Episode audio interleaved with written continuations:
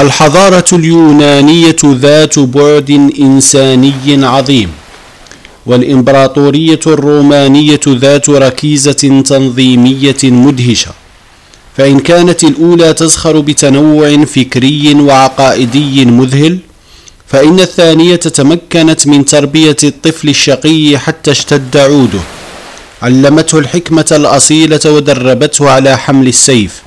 كل هذا دون أن يختزل إنسانيته أو يتخلى عنها، مما جعله فيما بعد يتبوأ أعلى المراتب، يحكم ويسطر كلمات التاريخ، تلك التي تعلق في أسقف الكنائس أو توضع كزينة على رؤوس تحمل عقولا، لكن في مرات نجدها بسيطة كهندسة المساجد أو حاملة لهيبة كصمت المعابد. إنها الكلمات التي تحفظ جيدا كتغريد أزلي في مواقع التواصل الاجتماعي العالمية، ولكن على الطريقة الأزلية، لسبب واحد ووحيد، إنه يتمثل في الشقاء نفسه، ذلك الذي يدعي المجد، ذلك الذي ولد في ساحة الكولوزيوم كالمرتزقة، ليقدم له الولاء فيما بعد حين مشى إلى أن بلغ ساحة الجمهورية.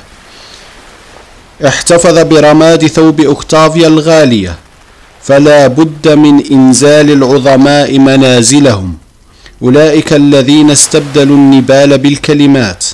أين قامت أولى وآخر الإمبراطوريات، تلك التي تدعى في أيام 21 بالناعمة، ريش الطائر الذي لا يحلق سوى في سماء ليل بلا نجوم، ليتبع النور الذي اختاره إراديا وفق قواعد الحرية، العدالة، والسعي وراء السعادة.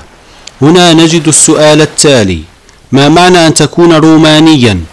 ما معنى أن ترزح تحت سلطة الإمبراطور الروماني؟ ما معنى أن تحب روما وتضحي بكل ما لديك في سبيل مجدها؟ ما معنى هذا كله؟ إن أردت أن تفهم روما القديمة، فلا بد أن تفهم ثقافتها، وهذا لا يكون سوى بمحاولة فهم 3 أمور رئيسية تدخل في تركيبة بنيتها الإمبراطورية، بحيث تتمثل إما في القانون، السياسة، أو المجتمع، ولكن دون إنكار الميزة الرومانية، دون إنكار فخامة الإمبراطور وعراقة جمهوريته. ومن جهتنا، فإنني سأحاول فك الشفرة الرومانية من خلال حوار افتراضي يدور بين الشيخ ومريده، دار في مخيلة فيلسوف، فأراد أن يصيغه في إطاره المعرفي من أجل احتواء المفهوم الفكري لروما القديمة.